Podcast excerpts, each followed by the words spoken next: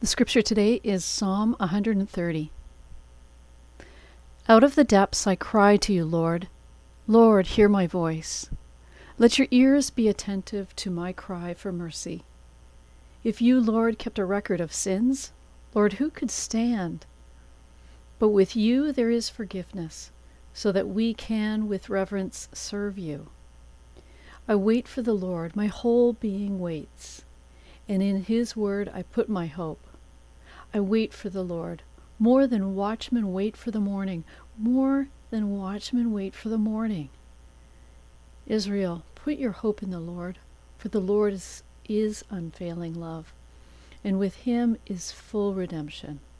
He himself will redeem Israel from all their sins. Amen. We've been looking at a variety of Psalms uh, calling this series the Psalms for the Seasons of Life.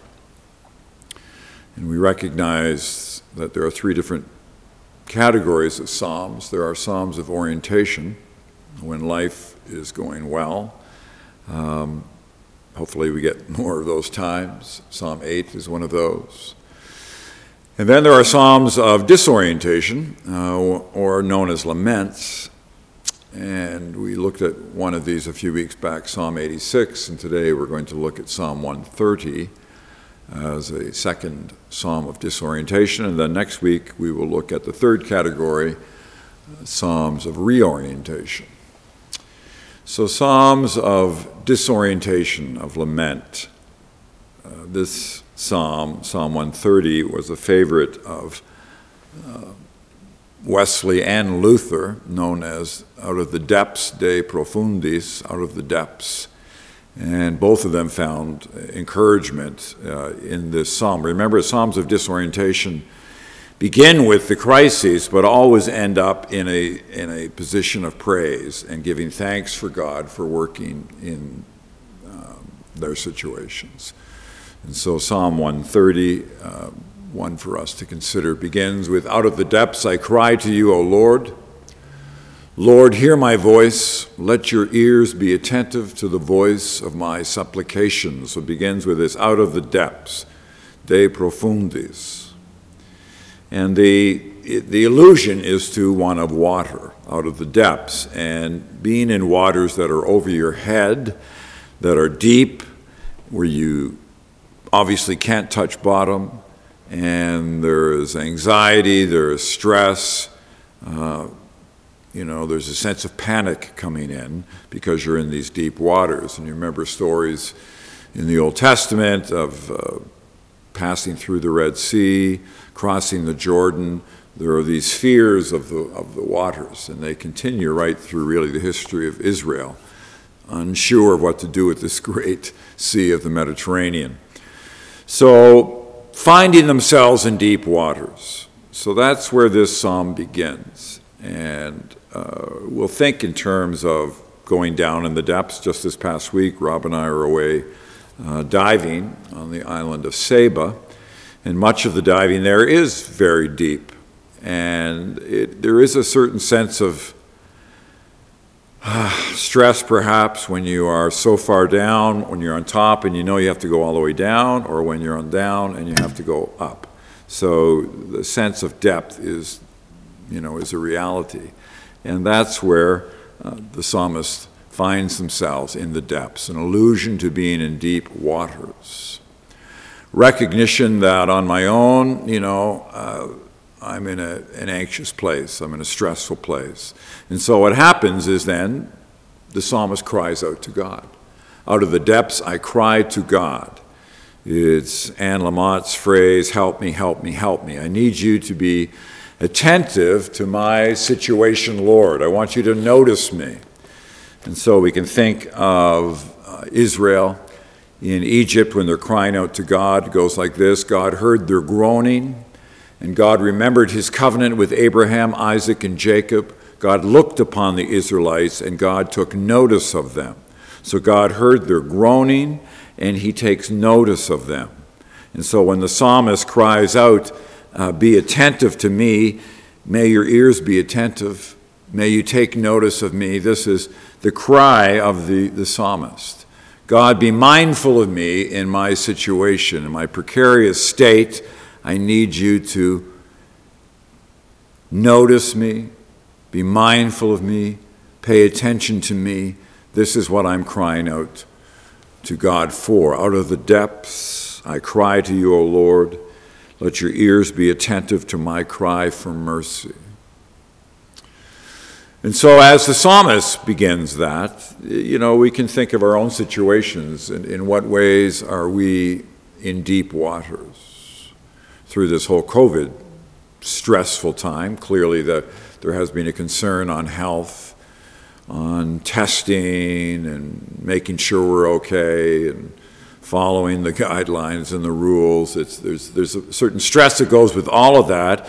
So, that can be the depths or it can be relationship depths, stresses in your family, maybe stresses with your neighbors. There can be financial stress. COVID has created a lot of that. And so, out of my stress, I cry out to you. I need you to be with me in, in, in this situation of anxiety and worry. So that's where the psalmist is crying out. He's in deep waters and he cries out to God for God's help.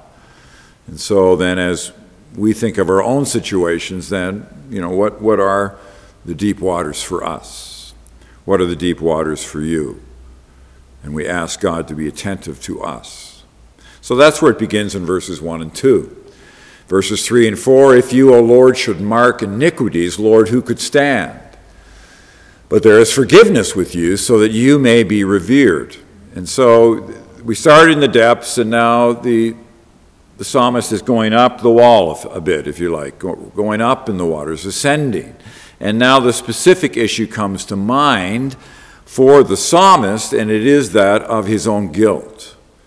It is the psalmist aware of how they have transgressed, how they've broken the law, broken the Torah, where they are, you know, out of step with, with God perhaps out of step with others, out of step with themselves. There's a, an element of guilt or sin or missing the mark or alienation, any of those kinds of words. That's the specific issue here that the psalmist is dealing with. My own sins, aware of my own fragility, of my own brokenness. And Lord, I need you to help me in this situation. So, this awareness in verse 3. But verse 4, notice it in 3 and 4 If you, O Lord, kept a record of sins, O Lord, who could stand? But with you there is forgiveness, therefore you are feared. So the psalmist says, If you kept a sin journal, I would be done with. But I know you don't do that.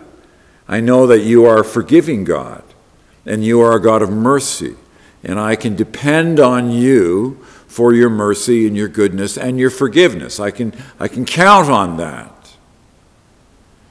And so the psalmist finds assurance in that, encouragement that God is there and he forgives. We do a song called Brokenness Aside, and the lyricist writes these words the chorus, because I am a sinner. If it's not one thing, it's another, caught up in words tangled in lies. But you are a Savior, and you take brokenness aside and make it beautiful, beautiful. I am a sinner. If it's not one thing, it's another, caught up in words, tangled in lies. But I know that you are there for me. So it's, it's a lovely song. It's a confession of faith, and that's what the psalmist is doing here. He's confessing and recognizing his brokenness and his separation, and he, and he wants that to change. And he cries out to God that God will be there for him and will indeed forgive him. Who could stand if God kept all records of our sins?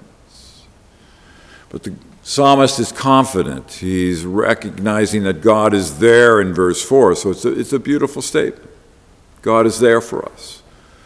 Paul writes in Romans 3 24, 25, speaking of our situation, since all have sinned and fall short of the glory of God they are now justified by His grace as a gift through the, through the redemption that is in Christ Jesus. Since all have sinned and fall short of the glory of God. You know, it's not just a few people, right? We all have sinned. And our sins, you know, rise up in different ways. And your sin may not be my sin, and my sin may not be your sin. Well, somehow in our culture, we, we determine that certain sins are the worst sins, and we're all over people for those sins. Meanwhile, we can overlook our own. But Paul is reminding us that we, we've all sinned. He, an apostle, a great apostle, he has sinned. Peter, another apostle, has sinned. We, we all have sinned. And if that's the case, then we need to be gentle and generous with others and not see them as sinners and somehow us as not. Paul says we're all in the same boat, and so is the psalmist here in Psalm 130. But they're confident that God is there and He's merciful and He's loving. He is the one that we can depend on. So God is merciful. He is forgiving. So he starts down the wall, way down on the wall, maybe 120 feet down. Out of the depths I cry to you, I need your help. And then he starts ascending, and he gets more specific, and he says, Well, the issue I'm really dealing with is my, my sin, my brokenness, and I need you, Lord, to be forgiving for me in this situation, whatever it might be. Continues to rise up the wall. Verses 5 and 6 I wait for the Lord, my soul waits, and in his word I hope. My soul waits for the Lord more than those who watch for the morning, more than those who watch for the morning. So he's getting closer to the surface. And what, what these verses are showing is that fundamentally what the psalmist is wanting is a restoration in his relationship with God. Sin causes this alienation. There's brokenness. And the psalmist wants to, for that to be overcome so that their relationship, his relationship, her relationship with God is restored. So it's one of a desire for restoration and mercy. That's, that's what the psalmist is wanting here. And so, three times in verses 5 and 6, there's an emphasis on waiting. I wait for the Lord. My soul waits for the Lord. There's this desire and waiting and hoping. In fact, there's a link here between waiting and hope. Waiting on God is a full waiting, it's a waiting in faith, it's waiting in trust.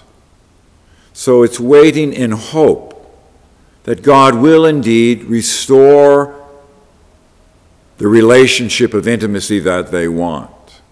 And so our, our hope is solid. So there's a difference, if you like, between hope and hopes. Our hope is trusting in God, and it's rock solid. Our hopes can be our aspirations, can be our desires, what we long for. But the psalmist here is saying, My hope is in you, my, my faith is in you, my trust is in you. I look to you. You are my bedrock. That hope I am waiting on. And indeed, so much, it's, it's, it's, it's more confident and more assured than the watchman even waiting for the dawn, for the sun to rise. The watchman knows the sun will come up. And the psalmist is saying, My trust in God is even greater than the watchman knowing the sun will come up. I'm confident that God is there for me, and He is a God of mercy and strength and love, kindness, forgiveness. This is the God that he waits on. So from out of the depths, he comes up and he acknowledges his sin, his guilt. And then he rises up and he's saying, Lord, what I want is restoration and intimacy with you. That's what I desire. And I wait on you for that. And so it's, it's a, a confidence in God's word. In fact, you see that in verse 5 I wait for the Lord, my soul waits, and in his word I put my hope. So the waiting and the hope is, is centered on God's word. God speaks creation through his word. And God speaks to us person to person through his word, his written word. And the Spirit works through his word. And so we are to be in the Word because the Word speaks of the promises of God, God's covenant with us. He is there. The Word is, the, is our entrance point into really recognizing and trusting what God is saying to us. And so it, it just emphasizes the point that, that we need to be in the Word. God speaks through the Word. The human race, what makes us different is we have different. We have the Word. We can communicate through words. And God speaks to us through His Word. So, are we reading? Are we listening? Are we allowing God's Word to speak into our hearts? Ezekiel says, I want to eat your Word. I eat the scroll. I want to eat it all up. I want to know your Word. And so the psalmist here is crying out and saying and trusting, I trust in your Word because your Word is one of hope, mercy, kindness. I wait on that. And then verses 7 and 8 O Israel, hope in the Lord, for with the Lord there is steadfast love, and with him is great power to redeem. It is he who will redeem Israel from all its iniquities. Steadfast love. With the Lord there is steadfast love. That's his kesed. That's his mercy. That's the bedrock. God is one who treats us with his steadfast love, regardless of where we have been. If we cry out in trust and in, with a, a heart that is real and honest, God is there to meet with us. And we know twice here in verses 7 and 8 God's great power to redeem. He will redeem Israel. And he has great power to redeem us. You know, there's a marvelous story in Mark chapter 5 where Jesus is in a one of the regions across the Sea of Galilee in, the, in a, an area where there's more non Israelites. And he's in an area where there is a strong man, a man who is able to break the chains, physical chains, by his strength, a, a Samson like character in that way and no one can restrain him. But he hurts others and he hurts himself, and so he's, he's dangerous to the community. And Jesus comes into that area with his disciples, and this man rushes up to him and falls down before him and, and cries out in a loud voice, Jesus, what, what do you want from me? What do you want from me? He's, he recognizes the power of Jesus. And Jesus asks him, an interesting question. He says, What is your name? What is your name? He's not, Jesus is not afraid of this guy at all. What is your name? And the man responds by saying, My name is Legion, for we are many. Well, that's an insightful statement. He says, My name is Legion, for we are many that there is this power of evil in this person, and, and, and it's stated, My name is Legion. And there are many of us in this individual. And so, one of the names for the evil one, one of the names for the devil, one of the names for Satan is Legion, for we are many. And it speaks about the power of darkness and the reality of the power of darkness in our world. And the man is fearful of Jesus and says, Jesus, send us into these swine over here and, and, and that you'll get rid of us that way. And Jesus agrees in that moment. And the swine rush it down into the lake and they drown. And the people from the community come out and they're, they're full of fear over the whole, this whole reality.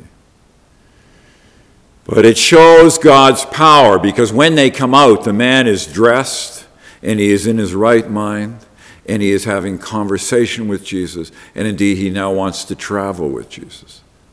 And Jesus says, No, I want you to go back into your town and tell them what God has done for you. So it's a story of redemption, the power to redeem. And so the reality is, is if Jesus can bring this person who is possessed by many demons and redeem him, surely he can redeem us in our situation and in our brokenness, his ability to redeem. So we, we hear how the psalmist then rises from the depths. So, what, what, what does that say for us and to us as we close here? And I think one is it speaks to God's solidarity, to Christ's solidarity with us as fragile human beings. God is aware of our sinful nature, and He is kind and He is merciful, and His heart is always one of openness to restore us. He is in solidarity with us. The prodigal son returns, and he is welcomed by the Father in that parable, and the Father stands for God. That's how that parable reads to us in Luke. So, God in solidarity with us. There's a heavenly contract between God and with us. He's attentive to our cries. Secondly, the baseline is God's kesed. The baseline, the beginning point of God with us is his steadfast love, his mercy, his kindness. I remember going to uh, my doctor years and years ago. I was only about 40 at the time, and he says, Alan, I, I want to do an EKG with you because I want us to establish a baseline of how your heart is. I, I didn't know, and so we, we do this baseline. Okay, we have that as our, as our record. And everything else in the years going forward will be compared to that. Baseline. And God's baseline with us is His steadfast love, his kesed, his compassionate love. New Testament or Old Testament, that is the baseline. God's mercy. God is ready and he has the capacity to forgive and to restore us, to redeem us. And then finally, thirdly, that God is to be worshiped, that he is to be uh, feared, if you like, that word. And we see that in verse 4. But with you there is forgiveness, therefore you are feared, meaning you are worshiped. We are devoted to you. You are our number one priority. We want to keep you as our center. As the compass always goes to north, so are we are to do that. That God's mercy and kindness draws us back, and we are to live open to God with open hands, not clenched fists, open to His goodness, to His restorative powers in our hearts, that we might continue switching from false self to the true self in Jesus, to more and more put on the fruit of the Spirit, and to walk in love and in compassion for others. So you see then, there is this movement from disorientation finally to orientation. There's a sense of trust. All of these laments end finally with trust and dependence on God. And I do pray for you right now in your situation that you might go to Him out of your depths, whatever they are, express your concerns and know that God is there for you, and He wants this relationship of love and kindness and peace and even joy as we walk with Him. May we indeed, as Paul says, keep in step with the Spirit. Live in relationship with Him this week. In Christ's name I pray. Amen.